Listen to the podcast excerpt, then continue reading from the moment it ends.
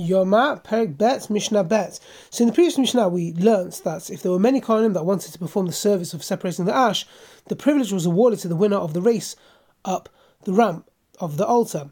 A lottery was only used if the race resulted in a tie. Now we're going to learn about what happened when the system, or why the system was subsequently changed. It once happened that two Kohanim were tied as they were running up the ramp. One of them pushed the other. Who fell and broke his leg. Bedin. Once the court saw that the Kohanim were put in danger by the race, his Kinush Yehu Tormin et Hamizbech Elabapais. They decreed that one may not separate the ash from the Mizbeach unless one had been selected by the lottery and the race was abolished. There were four lotteries held there in the Beit HaMikdash to select a Kohen for each of the daily services. And this one which, as in we're talking about the the one that selected the Kohen who separated the ash was the first lottery of the four, and the next two Mishnayot will teach which services were awarded at each of the remaining three lotteries. Now these three lotteries, these all these lotteries didn't take place at the same time. Rather, they gathered at four different times because again, whenever there's a large gathering for the sake of um, serving God, um, or in the Beit Hamikdash, you know the honor of God is is increased. So Mishnah Gimel, we're going to learn about the second lottery. Hapayas Hashini, the second lottery, that determined Mishachet, who slaughtered the Tamid offering, Mizorek, who threw the blood against the sides of the altar, um, Umimid Hashem Mizbeach who cleared the ash of the previous day's Ketorah from the inner altar, Umimid Hashem Menorah, who clears the ash from the menorah, Umima Ale Ivarim Lakevesh, who carries limbs of the Tamid up the ramp of the Mizbeach and places them on the ramp.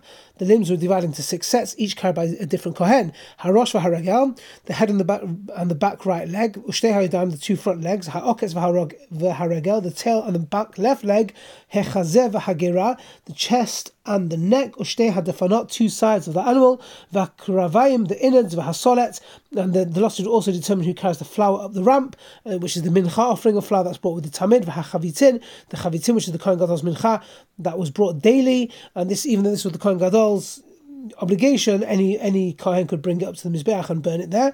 Vahayayin, the wine that was poured into the mizbeach when the tamid was offering.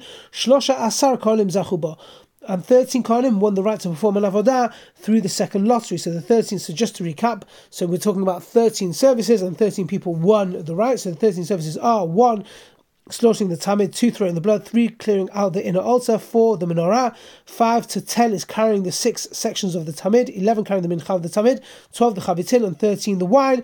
This one lottery selected Kohanim for all these thirteen services, and, and it worked like this. It was that when if you if, if you recall that the system was was that everyone they'll get in a circle, they'd um, you know, they call out a number and then everyone will stick out one or two fingers and they'd count around until they hit the number and then that person won the lottery. So how it would work with these is that the person that won the lottery was the first person. So they would win the right to slaughter the Tamid. They would win the right to slaughter the Tamid.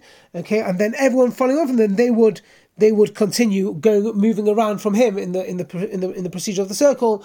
They would win the next um, certain points. Now, there's a different view with regards to the order in which the limbs of the Tamid are carried the ramp. Amar ben Azai lifnei Rabbi Akiva mishum Rabbi Yehoshua. Ben Azai said before Rabbi Akiva in the name of Rabbi Yehoshua, derech hayakarev. The order in which the Tamid was brought corresponds to the way it walked when it was alive. So first the head together with the back right leg, then the chest, the neck, then the front legs, then the two sides, then the tail and the back leg. So that was um, and and it doesn't mention the innards because the innards cannot move on their own, but only together with the animal. So he agrees that they come last. So um, that's just a different, uh, different opinion how it is brought up. Have a great day.